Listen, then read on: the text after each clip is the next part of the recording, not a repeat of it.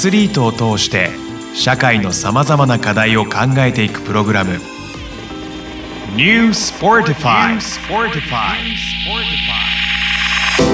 皆さんこんにちは。ニュースポの小沢です。山影ヒーローです。この番組はさまざまなジャンルのアスリートを、えー、お呼びしてえーアスリートを通して社会のさまざまな課題を解決していくプログラムですでですね。はいよろしくお願いします。今日はなんか違う雰囲気でなんか大きな会議室でねいつもこんな大きな会議室使わないものですから、はい。少々緊張気味で。ゲストというかあの、ええ。スタッフといいますかいらっしゃってたくさんのね方が同じ部屋にこういうことは良かったです僕らね続けてきてねこういうオファーがあるんだっていうことがね。なんかこう社会の役に立てるのかやっなっていう。とですよ、はい。これを機に社会どんどん役に立たないとの第一弾だから皆さんぜひ聞き逃しなくっていう感じですね。本当に。はい。というわけで今日はですね渋谷教育学園渋谷中学高等学校のですね矢沢真由さんがですね、はい。えーなんとニュースポティファイに持ち込み企画を。そうですよ。聞きましたリスナーの皆さん。持ち込み企画が初めて持ち出されちゃったという。なんとニュースポティファイのスポーツで課題解決していくんだというテーマにですねこう共感していただいてぜひ企画をやってくださいと。しかも女子高生の子がね。しかもめちゃめちゃ可愛い。可愛いの。ごめんね。ありがとうございます。ありがとうございます。そんな矢沢さんお越しいただきましてありがとうございます、お越しいただいてちょっとねご本人も登場していただいてですね今回の、まあ、趣旨なんかをお伺いできればと思うんですけど矢沢さんお願いしていいですか？はい、こんにちは。こんにちは。渋谷教育学園渋谷中学高等学校1年の矢沢真由です。私は学校のサービスラーニングの一環としてカラーゲインさんと主にコスメのアップサイクルに関する活動をしているんですが、うんその中で特に北京オリンピックとかで話題になった高梨沙羅選手のメイク批判とかを通してアスリートとメイクに関する問題を解決してよりアスリートが過ごしやすい世界になったらいいなと思って企画させていただきました。ありがとうございます。といます。というですね素晴こんならしい渋谷の高校にですよ。最初横文字で何言ってるかよくわからなかったですけど。サービスラインそういう学科が学科みたいなのあるのね？はい、学校のプログラムとして主に高校2年生が社会と関わって活動をするんですけど今回は1年生も参加できるっていうことで私も参加させてもらいました。なるほど。はあ。僕ねこのもう渋谷教育学園渋谷もう超渋谷って入ってるじゃないですか、うん。こんな渋谷のど真ん中にあるね学校の高校生からなんでねもうすんごい渋谷みたいなね。確かに。昔で言うとコギャル的なね。もう申し訳ないんですけどもうマッキンキンの。社会貢献したいんだけど。そうチョレースみたいな感じで どうしようみたいな思ってた。らこんなにねなんか素晴らしい。イメージの乏しさよ。女子高生が渋谷のど真ん中で勉強してるんかと思ったらちょっとまだ日本も明るいな思いました、社会かけるごとのそのスポーツとそのメイクに関して確かにそういう問題ありましたねオリンピックでね、うんサラちゃんがちょっと思うような順位取れなくてメイクなんかしてんじゃないよみたいなツイッターとか騒がれてとんでもない話だけどね。うん。うん。っていうテーマで今日はちょっと向き合っていくということでですね。まああのいつも通りうちのアスリートの、えーゲストとで今日はスペシャルゲストといいますかね、えーそのアスリートビューティーアドバイザーをされてます、えー花田真澄さんうん。にも、えーゲストとして来ていただいてですね、えー花田さんはいつもそのアスリートに対してのそのメイクの、えーアドバイスをされてるお仕事をされてるので、まあ、ちょっとお二人を迎えて、えーこのテーマについて向き合っていきたいと思いますので。まあ、なぜなら我々じゃ解決できないというできません。お二人に来ていただいたとはい。いうことでアスリートビューティーアドバイザーの花田さんとレーシングドライバーの猪爪さんです。よろしくお願いいたします。よろしくお願いします。ちょっと我々じゃねこの範疇はこの領域は解決できないということでよろしくお願いいたします。はい。はい、今日はもうちょっとね、我々はおとなしくしといてですね。ちょっとお二人にこの課題解決を。まあほぼ感動することぐらいしかできませんけどね。ちょっと学ばせていただきましょう、うんうん、うん。はい。お願いいたします。お願いします。まず花田さんについてなんですけどちょっと自己紹介をしていただきたいなと、はい、えーアスリートビューティーアドバイザーとして現役のアスリートたちにビューティー面のサポートっていうのをしているんですね。例えば、えー試合の時ですとか表彰式の前メディア対応の時記者会見の時とかそういった時に現場に行ってメイクのサポートをしてえー自信を持ってコートに立ってもらうとかメディアに対応するっていうようなところのサポートをしています。でその現場に直接私が行けない時もあるので選手が自分でメイクできるようにっていうところで、えー対面のメイクレッスンだったりオンラインでのメイクレッスンっていうのを行っています。なるほど。普段からアスリートにやっぱメイクでこうねアドバイスされてるプロの方なのでうん。今回の企画にはもってこいのピケストですねことですね。はいでまあうちのうん。猪爪アンナはですねもうお綺麗で、はいそうなんですよ。うん。このビジュアルでものすごいスピードで車運転してまこれすからね。ヘルメットしちゃってますもんはい。撮った時にはワオでしょ。そうですね。っていうあの今回のテーマにまたまた合うアスリートをねはい。チョイスさせていただいてうん。このテーマでちょっと今日はやっていきたいと思いますのでね、まあ、早速本題といいますかね、えーいろいろ聞いていきたいなと思うんですけれども、えーとまあ、まずそのメイクの、えー存在意義っていうところを、まあ、ふ普段こう花田さんのお仕事を通して、まあ、アスリートにアドバイスされてる部分も通してあのお伺いしながらあの、まあ、猪爪さんが、まあ、普段メイクに対してもどういうふうにこう意識されてるかなんかをちょっと聞いていければなと思うんですけどどうですか実際？まず私自身がえバドミントンのアスリートだったんですね。うん。でその時にもう強豪校あのオリンピックにで先輩たちが出ているとか全国優勝するような強豪校だったのであのその、まあ、当時はこう伝統として角刈りにしなきゃいけないみたいなものがあったんですね。角刈り？あそうです私たちが。はい。私角刈りや。花田さんの角刈り？はい、あれ嘘でしょ？なのでそう高校生の時からもう自由だメイクあのアンナさんは、はい。メイクが自由だったっていうふうにあのお話伺ってるんですけど私たちのところはもう伝統だから髪を切れ覚悟があるなら髪を切れっていうことがもう当たり前だったので私自身はこう泣きながら髪を切った経験があるんですね。なのでもちろんメイクはしちゃいけないっていう時があったんですよね。でまあその時にすれ違った男子高生全然知らない男子高生に「キモ」って言われたことがあって、うん。あ人って見た見た目でこんなに判断するんだなっていう思いがあって、まあ、その後に大学デビューしようと思ってもなかなかできなかったメイクの仕方が分からなかったっていうところから、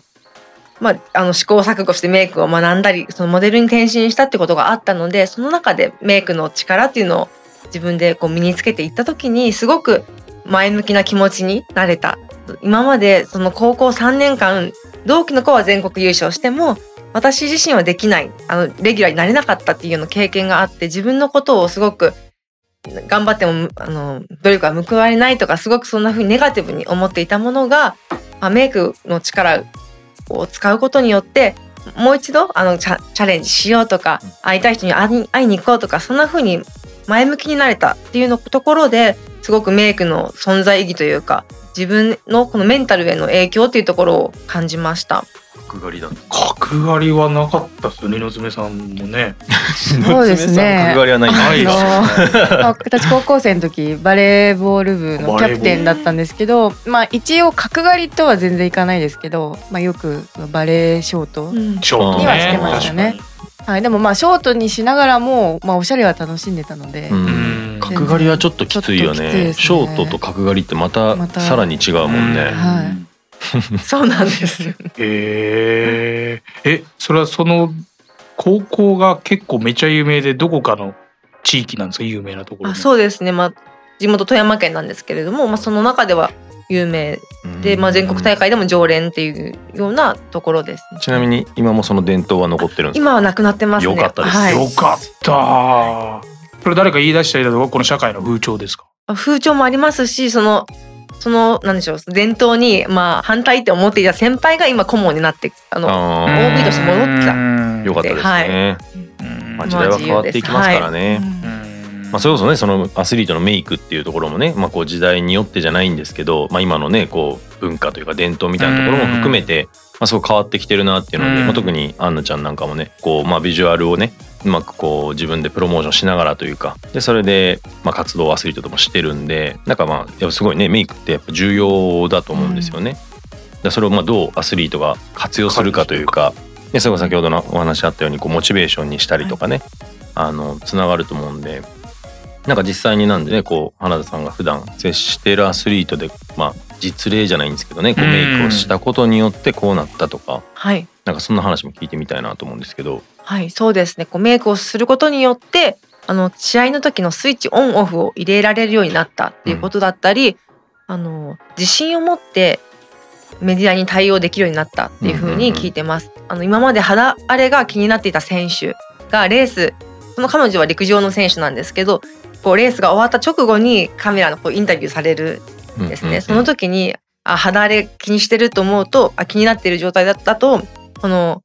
カメラマンにもあ肌荒れてるなこの選手って思われるとかそのめカメラマンからのを通してメディアを見てる人たちにあこの選手肌荒れてるって思われると嫌だなって思うと自然とこう視線が下に下がってしまったりとか、もう早くこの取材終わってほしいと思ったりとかしていたけれども、まあ、メイクだったりスキンケアを丁寧にすることによってあの自分に自信を持てるようになって今は堂々と発言できるようになったっていうふうに、はい声をいただいています。まあ、やっぱこう見られるね、まあ、仕事ですし、そういう場面もねあって自信なくしちゃうっていうのもねやっぱもったいないですもんね。野爪さんはどうなんですか？実際にメイクをしていて、はい、なんかプラスになること、はい、そうですね。あのそもそも私もずっと体育会系だったのであのレース始めた本当に初期の頃はそれこそ全然あんまりメイクしたかしてなかったんですよ。ただあの競技柄男性と一緒に戦うスポーツで女性が結構登場すると、まあ、メディアに取り上げられやすいスポーツだったんですね。で、まあ、ある日あの自分がの写真が出ているあの記事をネットで見てでそこに写ってる自分を見た時にこの女の子はどこの田舎から出てきたんだって 自分のことを見て思ったんですよ。それがきっかけでちょっとメイク始めましたね。やっぱりその周りからの見られ方を自分があの自分をそういう記事とかで見てあこれはしなきゃいけないなって思ったのがきっかけでしたね。まあそれこそもヘルメットをねこうかぶりますからなんかそのメイク崩れじゃないんですけど、はい、ねでこうなんか撮った時に全部ブワーとかなって思ったら大変じゃないですか、はい、大変ですね。まあでも今はそれそのあたりも工夫して撮れないように頑張って。なんかあるんですか？それこそこう取れないメイクじゃないんですけど。そうですね。テクニックとアイテム選びがポイントなんですけど、例えば取れやすいところってどういったところですか？まああのー車の温度がそもそも夏だと60度ぐらいになっちゃうので、まあ、サウナの中でフルマラソンしてるみたいな感じで汗出るんですね。うん、あのレース終わるとだいたい家に帰って体重計乗ると23キロは落ちてるんですけど、あのそれぐらい過酷なので、まあ、とにかく汗と熱の影響を受けやすいので、まあ、ほとんど取れますね。でなぜかっていうとヘルメットを直でやってるわけじゃなくてあの人の肌がにあの火にさらされてもある程度こう燃えないように、難燃性の素材そう耐火の素材でできているあのインナーのを全て着てからその上からスーツとヘルメットを着なきゃいけないのでヘルメットの下にマスクしてるんですよ。で目元しか出ないマスクをしてるのでまずそれをかぶった時点でファンデーションだったり口紅は落ちるんですけど、あの眉毛とファンデーションまあそのあたりはのミストとかかけて落ちないようにとか、はい、で眉毛もあの落ちないようにコーティングとかできるんですよ。はい、ほんと100円とか200円とかそれぐらいで買えるアイテムがあるんですけど。100円でコーティングできるんですか？あできますできます。あの眉毛が落ちないようにあの透明の糊をなんか膜を上から塗るみたいな感じのアイテムがあるんですけど、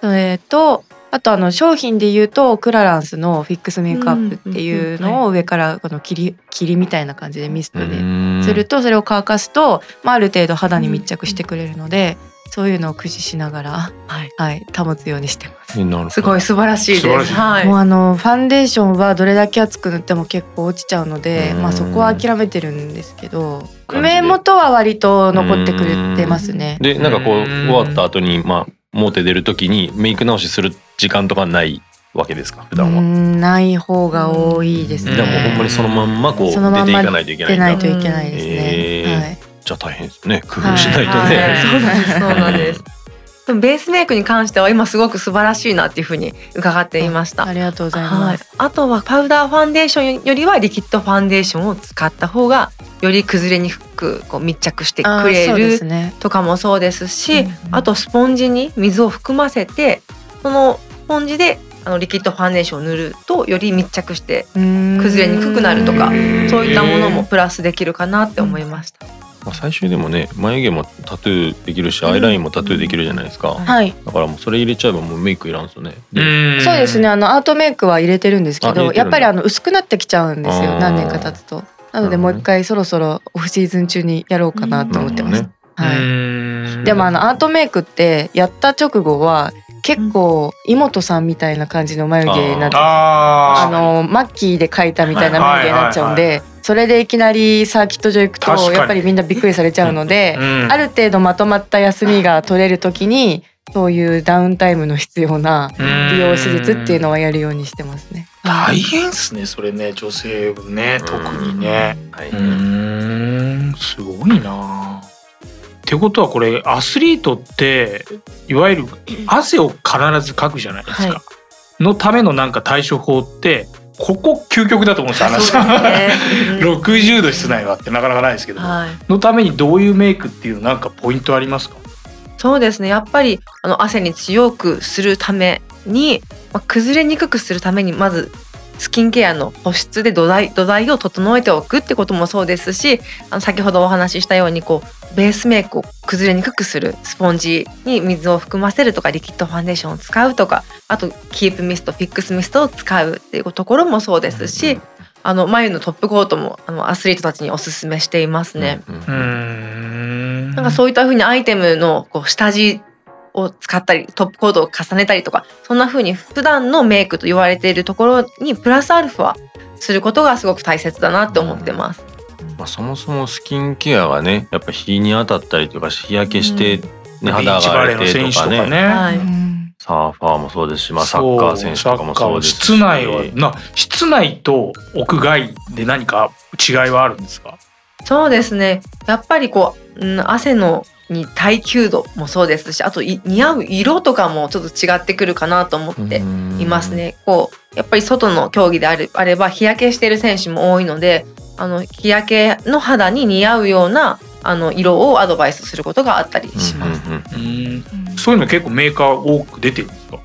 そうですね。もうどのメーカーからも、はい、あの汗に強いものっていうのも最近増えてきているので、うん。色も足したようで。あそうですね。はい面白いですね私ファンデーションは3色ぐらい混ぜて使ってます。へえあの顔の全部があの全部の箇所が同じ色って限らないじゃないですか。あ確かにだから顔の外側はそのそもそもシェーディングがかかったようにちょっと濃いめの色を使って明るく見せたい中心の方は自分の肌の色に合ったような。うんであの首とかも白く見せたい時はちょっと白めのやつ使ったりとかで塗る場所とか混ぜて使ってます。楽しいですね。でもねすメイクごいですねってねメイクって我々本当にわからないな。最近男性でもねメイクする方が増えてきてますからね。うん。そういう相談もあるんですか？あります。男子のアスリートも撮影の時メイクに入りますし、こう表彰式の前にこうヘアセットしたりとかそういう選手も、うんはい、いますね。うーんね我々こうする文化ないですけどね。メイクしたらもうちょっと変わるかもしれないですね。お千葉ジェッツのバスケットの選手富樫さんなんかはもパキッと決めてずっとそのまんまだったりとかするけれども、はい。そういうこうなんかパーフェクトな方もいますよね。そういうのを求める人もね。そうですね、はい。あの以前その今千葉ジェッツさんのお話いただきましたがあのアルバルク東京の馬場雄大選手今はいはいはい。NBA にもうん言ってますね。選手があ富山出身であの取材させてもらったことがあるんですけど、まあ、彼も大学筑波大学からアルバルク東京にこうプロに転校した時に何を一番変えたかというとやっぱり身だしなみをの意識が変わったっていうふうに話をしていました。やはりこうお金をもらって自分の競技をするのであればそのスポンサーの方だったりあのファンの方とか、まあ、家族がどうやったら喜んでくれるかなっていうやっぱりこう見られている意識っていうのを持つようになって、はい、身だしなみを気をつけるようになったっていうふうに話をしてましたね。大事ですねなので男子男性のアスリートも大切だと思います。うんもう男女関係なくなってきますねそれで言うとね。なるほど。そうですねじゃあそれこそ猪爪さんはい。にとってのまあそれこそメイクじゃないんですけど、まあ、前はね以前はしなかったけど今はしてるっていうところで、まあ、実際こはうし、するようになってこう、まあ、うんプラスになった点とかね、ななんかもうちょっと聞いてみたいなと思うんですけど。はい。そうですね。まあやっぱり私のこう競技は、まあファンの方に非日常を体験してもらう、自他ともに感動を与えられるようなスポーツだと思っています。でなかなか普段生活していると触れないスポーツだと思うんですけど、うん。まあ、実際サーキットにあの来てもらえると、まあ、音とかそのガソリンの匂いとか、うん。普段は感じられないそのネジ一本の締め忘れが、まあ、人間の命につながってしまうということで、すごい現場が緊張感を持ってみんな仕事をやられている。うんでそういうところに足を運んで見に行きたいなって思うきっかけを作んなきゃいけないのってやっぱり選手うんなので、まあ、あの憧れてもらえるような象徴である必要がある。うんなのでそういうところでまずあのプロとしてこう活動しているっていう自覚をあの持つっていう意味も含めて、まあ、自分はまず商品なんだっていう自覚を持つためにも、あの必ずフルメイクをしてレース場に行くっていうのがもう私のライフワークになっています。なるほどね。まあやっぱスポンサーさんからしたらもねやっぱうんりよりこう美しいレーサーっていうところでね、まあ応援しがいもあるというかねまた注目もされやすいというふうになるってなるとねかなりこうそこに意義はありますようね。ん自分の商品価値ってそこで見出すって結構大変ですね。そうですね。まあでももともとコスメとかメイク好きなので普通ではないんですけどでもやっぱりきっかけって何でもいいと思うんですけど、うん。でもあの男性の社会のスポーツっていう中で女性しかいないっていうことはだったら綺麗だああの人綺麗だなそれで早いんだなっていうその人の興味を引きつけることができればファンも増やせるのでその少しのきっかけになればいいなと思っていつも美しいアスリートって言い続けられるようにっていうふうに思ってます。うんなんかすごく活躍されているお二人の意見はとてもすごくいいんですけど、はい。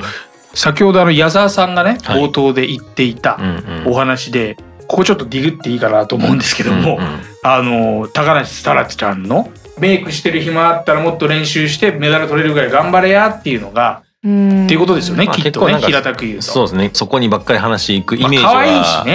ありますよね。女性っていうだけで可愛いとか綺麗にしとけとか、うん。メイクしたらもっと可愛いのにとかっていうのがアスリート素でいいとはもう僕も思うし、うん。なんかそのなんだろうなシュートしてる様がとても綺麗だとかなんかいろんな見方があるのになんか見てくればっかりにっていうのはうん。あれだけどやっぱメイクをすることでの意義っていうのもあるだろうし、うん。批判が起きてしまうっていう現実ってお二人どう思われるのかなっていうのをちょっとお聞きしたいんですけど、うん。言わせときゃいいんじゃないのって私なんか思っちゃいますけどねやっぱり。まあね総じてそうなりますよね。まあでもどうなんだろう。そのそれが本人のルーティンっていうか、まあ、自分らしく入れるとか、自分なんだろうちょっとパワ